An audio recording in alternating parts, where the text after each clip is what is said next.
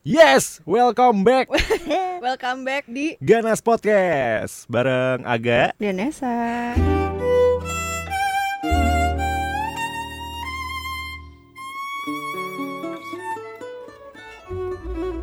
Gila ya, 2020 nih kayaknya nggak habis-habis deh masalahnya dari yang awal banjir, corona, terus muncul lagi yang predator, terus muncul lagi Apa? eh, Wah, jeng jeng. hamil di kolam renang. Waduh, Emang lo gak pernah tahu gitu gak itu bisa terjadi? yang nggak tahu. Gara-garanya nih statement dari eh, Ibu Siti ya, selaku komisioner dari KPAI, Iya. Komisi Perlindungan Anak. Anak Indonesia. yes. Jadi gimana kak katanya? Iya gitu. Jadi wah, yang masalahnya yang bikin yang bikin heboh itu adalah eh, ya pasti teman-teman juga udah tahu lah ya infonya kayak gimana. Dan kemarin tuh baru-baru aja itu tuh beritanya tuh masuk ke 9gag Betul. yang otomatis lebih eh, gede lagi gitu Iya, loh. di apa beritanya dibaca sama nggak cuma di Indonesia akhirnya Mm-mm. kan, mendunia.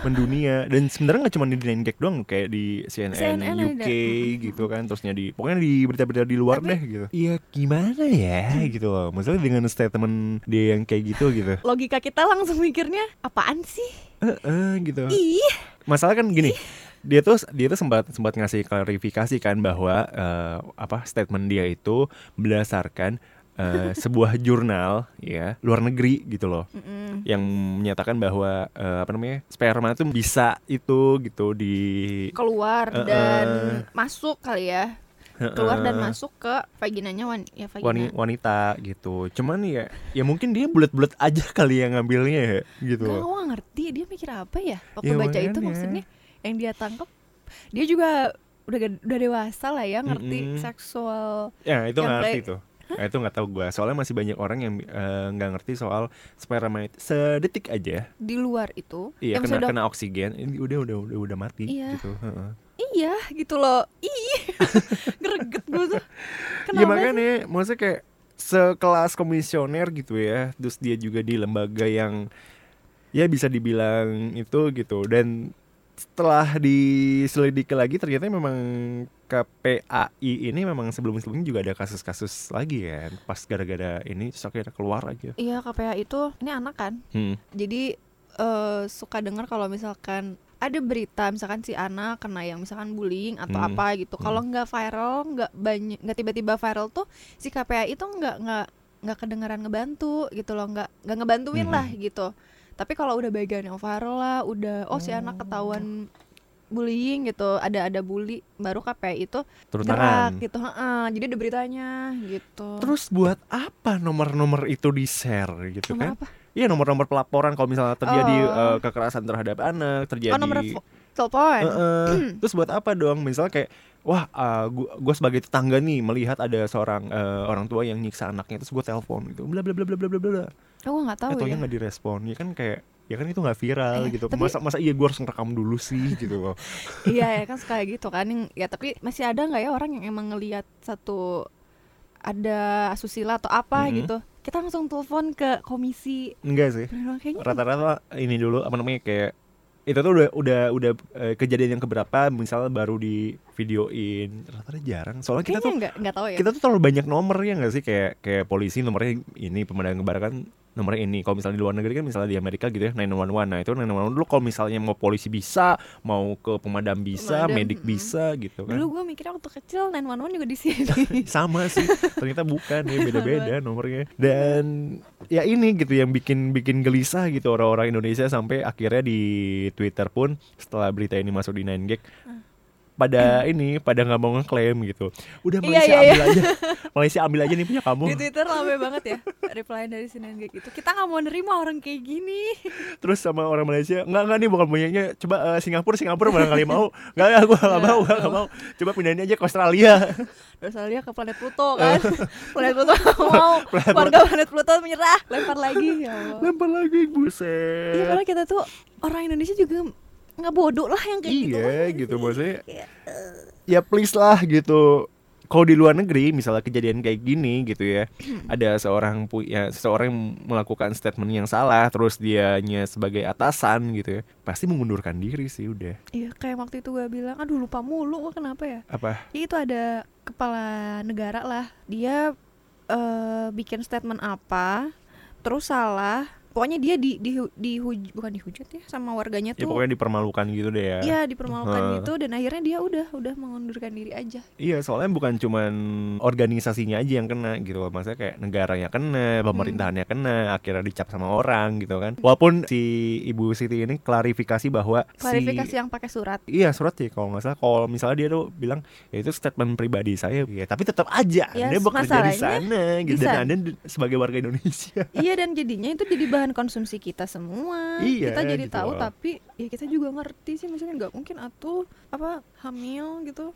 ah, bikin tapi malu. awalnya apa ya yang bikin kayak gitu? Si ibu itu emang baca jurnal aja. baca jurnal ya kan ngomong eh, ngomongnya cuma gitu doang sih jadi kayak kita taunya cuma dia baca jurnal terus tapi nggak disebutin sih Sedihnya jadi apa jadi banyak bercandaan soal itu gitu. iya Jangan berenang atau apa gitu. Ah gue pengen hamil ya udah tinggal berenang gitu.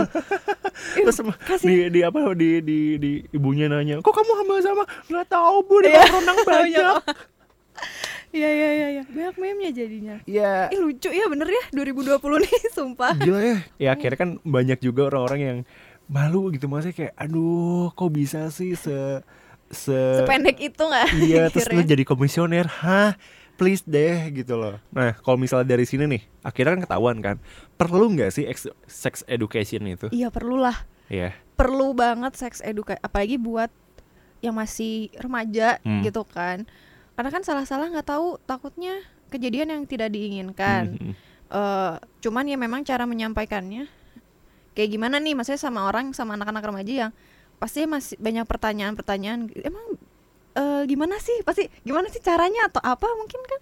Dari eh, kita kan belajar biologi juga gitu kan. Nah dari itu biasanya kadang kita malu kali ya malu Iya. untuk Ih apa sih, ih apa sih, Nah, gitu, Justru orang ya tuh. kenakalan kenakalan remaja ini yang terjadi ya gara-gara nggak ada sex education bener nggak sih? Kayak akhirnya kayak ya gua nggak ada pelampiasan gitu. Terus gimana gua mau explore? Kan, kan orang remaja kan pengen pengennya explore ya eksplornya gimana ya ya udah gue cobain aja langsung nah akhirnya kan kayak gitu gitu loh sedangkan kalau misalnya dia dapat pendidikan uh, seks yang benar ya dia bakal ngerti kalau misalnya oh kayak gini kayak gini tuh kayak gini toh Iya, oh kalau ini tuh begini toh gitu loh. Kalau kita begini begitu, akibatnya Heeh. apa? Lo udah boleh belum?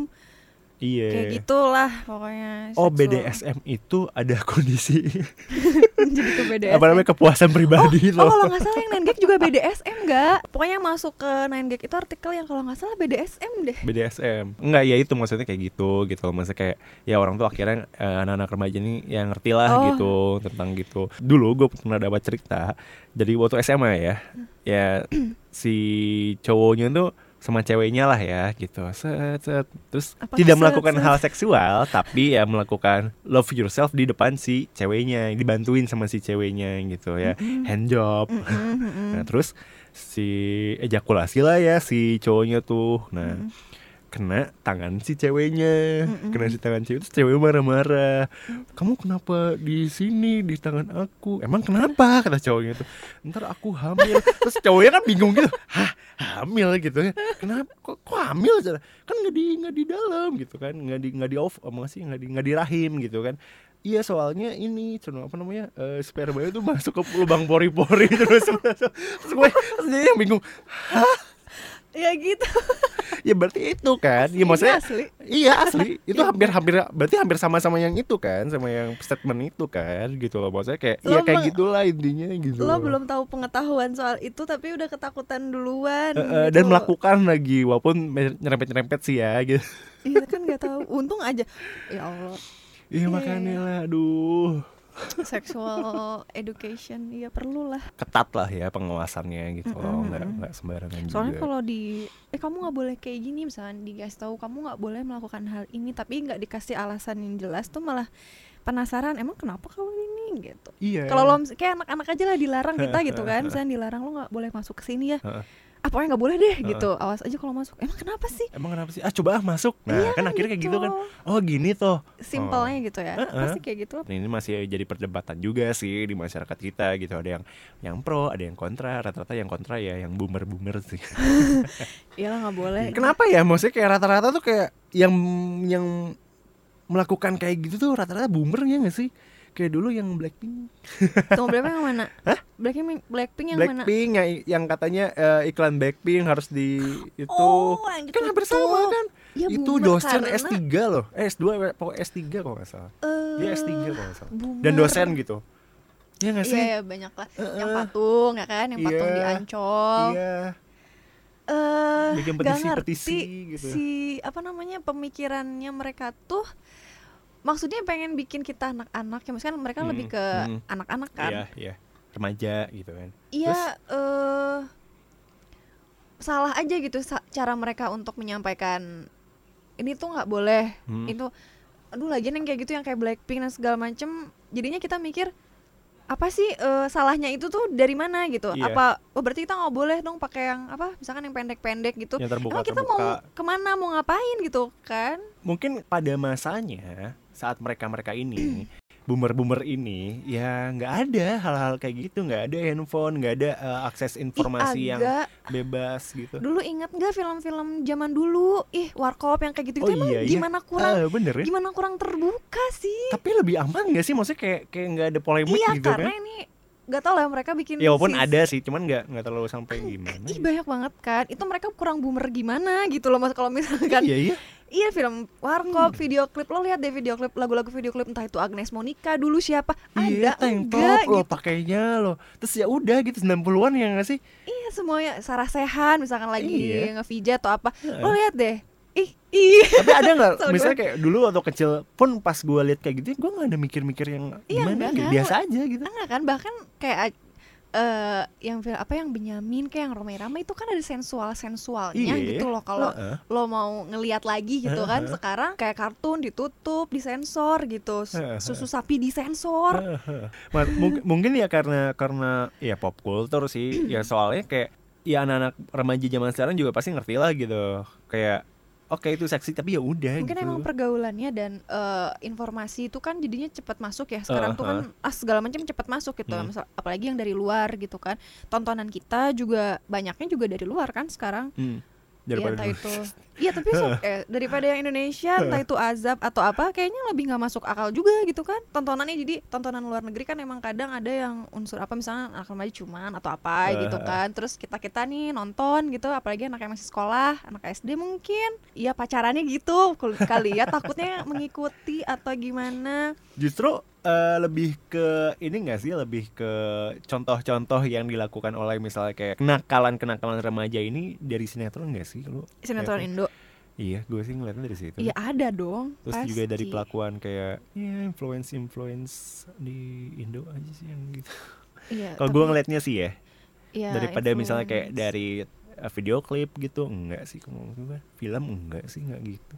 Cuman dari ya bisa jadi sih kalau sinetron itu udah banyak eh, apa contoh apa eh, nggak ada edukasinya gitu kalau buat anak-anak. gitu. malah jadinya drama-drama percintaan ya kan? yang ketabrak terus ya pura-pura lupa dari orang kaya eh orang miskin yang ketabraknya jatuh cinta Iya. sama orang kaya jatuh cinta sama tukang beca ganteng ada ih tukang beca ganteng ya Uh. tapi lo nonton kan FTV FTV ya gua kalau misalnya lagi sakit dulu ya zaman SMA zaman lagi sakit gitu nggak ada tontonan nih ya udah nontonnya FTV gitu kan jam kan jam 9 jam 10 kan Iya. istilahnya kan Iya.